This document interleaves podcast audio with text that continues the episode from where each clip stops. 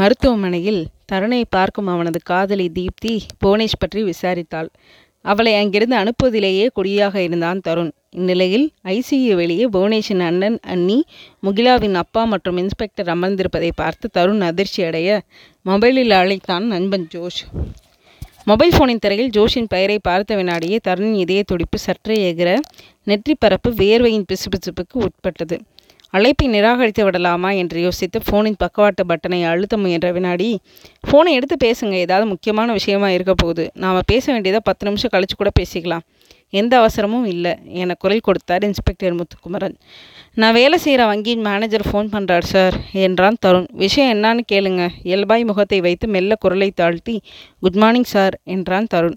மறுமுனையில் சின்ன சிரிப்பொன்றை உதிர்த்து புரியுது உனக்கு பக்கத்தில் யாரோ இருக்காங்கன்னு நினைக்கிறேன் என்றான் ஜோஷ். எஸ் சார் இன்னைக்கு காலையில் ஒம்பது மணிக்கே ரெண்டு நாள் லீவ் வேணும் லீவ் அப்ளிகேஷன் உங்களுக்கும் ஆடியோவுக்கும் மெயில் பண்ணிட்டேன். ஏதாவது முக்கியமாக விஷயம் முக்கியமான விஷயமா சார் ஜோஷின் குரல் மறுமுனையில் வெகுவாய் தாழ்ந்தது. முக்கியமான விஷயந்தான் முகிலாவை பற்றின ஒரு விஷயத்தை உங்ககிட்ட ஷேர் பண்ணணும். சொல்லலாமா? சொல்லுங்கள் சார் முகிலா இன்னமும் மயக்கத்தில் தான் இருக்கா? எப்படியும் அவள் கண் முழிச்சு பார்க்க மத்தியானம் ஆயிடும்னு நினைக்கிறேன். ஒரு அஞ்சு நிமிஷத்துக்கு முந்தைய அவகிட்ட இருந்த சூட்கேஸை எடுத்து அதுக்குள்ளே என்ன இருக்குன்னு ஆர்வமாக செக் பண்ணி பார்த்தேன். ஒரு ஷாக்கிங் நியூஸ் கிடச்சிது. அது என்னன்னு இப்போ சொல்கிறேன் நீ உன்னோட முகத்தில் எந்த ஒரு உணர்ச்சியையும் காட்டிக்காமல் நான் சொல்கிறத மட்டும் கேட்டுக்கோ.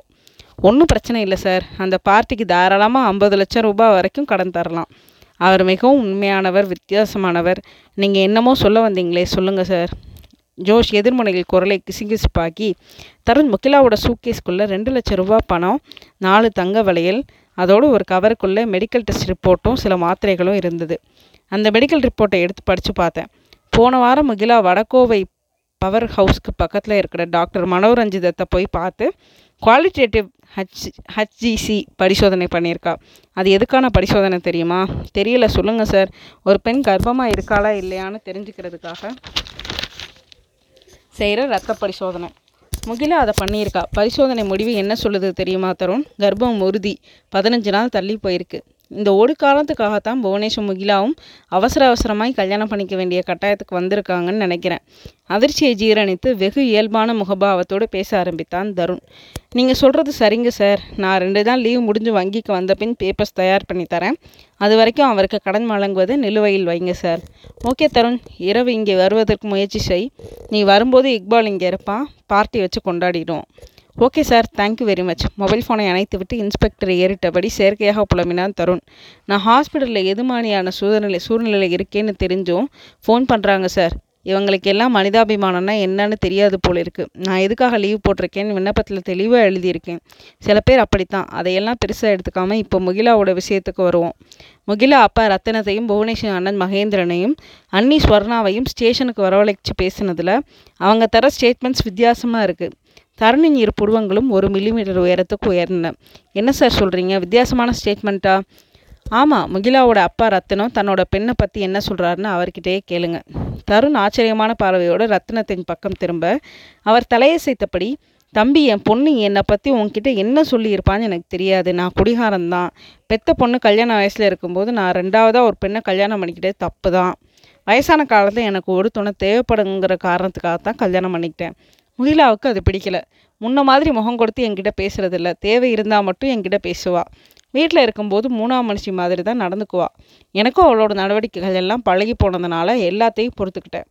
அவளுக்கும் மோனேஷ்க்கும் இடையே இருக்கிற காதல் விவகாரம் எனக்கு தெரியும். ஆறு மாதம் கழித்து ரெண்டு பேருக்கும் நானே பே பேரூர் கோவிலில் சிம்பிளாக கல்யாணம் பண்ணி ஒரு நல்ல ஹோட்டலில் ரிசப்ஷன் வைக்கலான்னு இருந்தேன். அதுக்குள்ளே இப்படி ஒரு அவசர கல்யாணத்துக்கு ரெண்டு பேரும் தயாராவாங்கன்னு நான் நினச்சி கூட பார்க்கல. சரி அப்படியே கல்யாணமாக்கி இருந்தால் கூட பரவாயில்லை. அதுவும் நடக்கலை. தருண் அப்பாவித்தனமாய் முகத்தை வைத்து ஐயா முகிலாவை யாரும் கடத்திட்டு போகலை. பூ மார்க்கெட் கார்னரில் டாக்ஸியை நிறுத்தி சூட்கேஸோடு அவள் தான் இறங்கி போயிருக்கான் அந்த ஏரியாவில் உங்களுக்கு சொந்தக்காரங்க யாராவது இருக்காங்களா?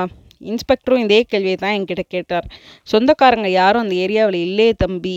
கொஞ்சம் நிதானமாக யோசிச்சு பாருங்கய்யா என்று சொன்ன தருண் புவனேஸ்வரி அண்ணன் மகேந்திரனிடம் திரும்பி மெல்லிய குரலில் உங்கள் தம்பியும் முகிலாவும் காதலிக்கிற விஷயம் உங்களுக்கு தெரியுமா? என்றான்.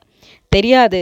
இன்ஸ்பெக்டர் இன்னைக்கு கூப்பிட்டு விசாரிக்கும் போது தான் அந்த விஷயமே தெரிய வந்தது. இந்த காதல் விஷயம் எங்களுக்கு முன்னாடியே தெரிஞ்சிருந்தா நாங்களே முன்ன நின்று கல்யாணத்தை பண்ணி வச்சுருப்போம். நாங்கள் ஒன்றும் காதலுக்கு எதிரானவங்க இல்லை.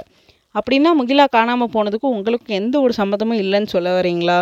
ஒரு துளி கூட சம்மந்தம் கிடையாது. அவன் எந்த பொண்ணை காதலிச்சா எங்களுக்கு என்ன? அது அவனோட சொந்த பிரச்சனை. உங்களுக்கும் மோனேஷ்க்கும் டேர்ம் சரியாக இல்லாத காரணத்தால் தான் அவன் வீட்டை விட்டு வெளியேறி மேன்ஷனில் போய் தங்கியிருக்கான் இல்லையா? ஆமாம் உங்கள் ரெண்டு பேருக்கு என்ன பிரச்சனை? என்றான் தருண். என்ன நீங்கள் என்ன கிரிமினல் குற்றவாளியை போலீஸ் விசாரிக்கிற மாதிரி விசாரணை பண்ணிகிட்ருக்கீங்க இருக்கீங்க? தப்பாக நினச்சிக்காதீங்க. உங்களை குற்றவாளின்னு யார் சொன்னது? உங்கள் தம்பி புவனேஷ்க்கும் முகிலாவுக்கும் கல்யாணம் நடக்க இருந்த நேரத்தில் அந்த பெண் காணாமல் போயிருக்கா. அந்த அதிர்ச்சியில் புவனேஷ்க்கு ஹார்ட் அட்டாக் வந்து இப்போ ஐசியூவில் இருக்கான். அவன் சுயநினைவுக்கு வந்து கண் முழிச்சு பார்க்கும்போது முகிலா அவன் அவன் கண் முன்னாடி கொண்டு போய் நிறுத்தணும். அதுக்கான ஒரு முயற்சி தான் இந்த விசாரணை. என்னை தவறாக நினச்சிக்காதீங்க மகேந்திரன். புவனேஷ் உங்களுக்கு தம்பி எனக்கு நண்பன். அவனோட உயிரை காப்பாற்ற வேண்டியது நம்ம ரெண்டு பேருக்குமே ஒரு ஒரு முக்கியமான விஷயம். அதுவரை எதுவும் பேசாமல் மௌனமாக இருந்த இன்ஸ்பெக்டர் முத்துக்குமரன் ஒரு புன்னகையோடு மகேந்திரனை பார்த்து நான் கேட்க நினச்ச கேள்விகளை தான் தருண் உங்ககிட்ட கேட்டுக்கிட்டு இருக்கார். பதில் சொல்லுங்கள் நீங்கள் எந்த தப்பும் பண்ணலைன்னா பயப்படாதீங்க. சார் எனக்கும் என் தம்பிக்கும் கிராமத்தில் இருக்கிற ஒரு ஏக்கர் விவசாய நிலம் சம்மந்தமாக பிரச்சனை இருந்தது என்னவோ உண்மை. அதனால் அவனுக்கும் எனக்கும் இடையில சச்சரவு ஏற்பட்டதும் உண்மைதான். ஒரு தடவை கைகலப்பு கூட நடந்திருக்கு. அதையெல்லாம் காரணம் காட்டி முகிலா காணாமல் போனதுக்கு நானும் என் மனைவியும் தான் காரணம்னு நீ முத்திரை குத்திடாதீங்க. மகேந்திரன் சற்றே குடலை உயர்த்தி கோபத்தோடு பேசிக் கொண்டிருக்கும் போதே ஐசியூவிலிருந்து வெளிப்பட்ட நர்ஸ் வேக நடையுடன் தருணை நெருங்கினான் உடம்பில் லேசாய் பதட்டம். சார் நீங்கள் தானே பேஷண்ட் புவனேஷோட நம்பர் தருண்? ஆமாம் புவனேஷ்க்கு எல் எல்எஸ்டி இன்ஜெக்ஷன் போட்ட அஞ்சு நிமிஷத்துக்குள்ளே நினைவு திரும்பிடுச்சு. சுய உணர்வுக்கு வந்து கண் விழிச்சு பார்த்ததுமே உங்கள் பேரை சொல்லி தான் கூப்பிட்டார். இன்ஸ்பெக்டர் முத்துக்குமார் நாற்காலியிலிருந்து எழுந்து புவனேஷை போய் பார்க்கலாமா? என்றார். நர்ஸ் தயக்கமாய் குடலை இழுத்து சாரி சார் ஐசிஐக்குள் போய் பேஷண்ட்டை பார்க்க வெளியாட்கள் யாருக்கும் அனுமதி இல்லை. ஆனால் பேஷண்ட் ஒரு நபரை பார்த்து பேச ஆசைப்பட்டால் மட்டும் அவர் அனுமதிப்போம். புவனேஷ் இப்போ தருணை மட்டும் பார்த்து ஏதோ பேச விரும்புகிறதா சொல்கிறார் தருணின் வழிகளில் வியப்பு உறைந்தது. கொஞ்சம் சீக்கிரமாக வாங்க. இப்போ அவருக்கு நினைவு இருக்குது நினைவு தப்புவதற்குள் போய் பார்த்துட்டு வந்துடுங்க. நான் சொல்லிக்கொண்டே நடக்க ஆரம்பிக்க தன்னை சுற்றி இருந்த எல்லோரையும் தயக்கத்தோடு பார்த்தான் தருண்.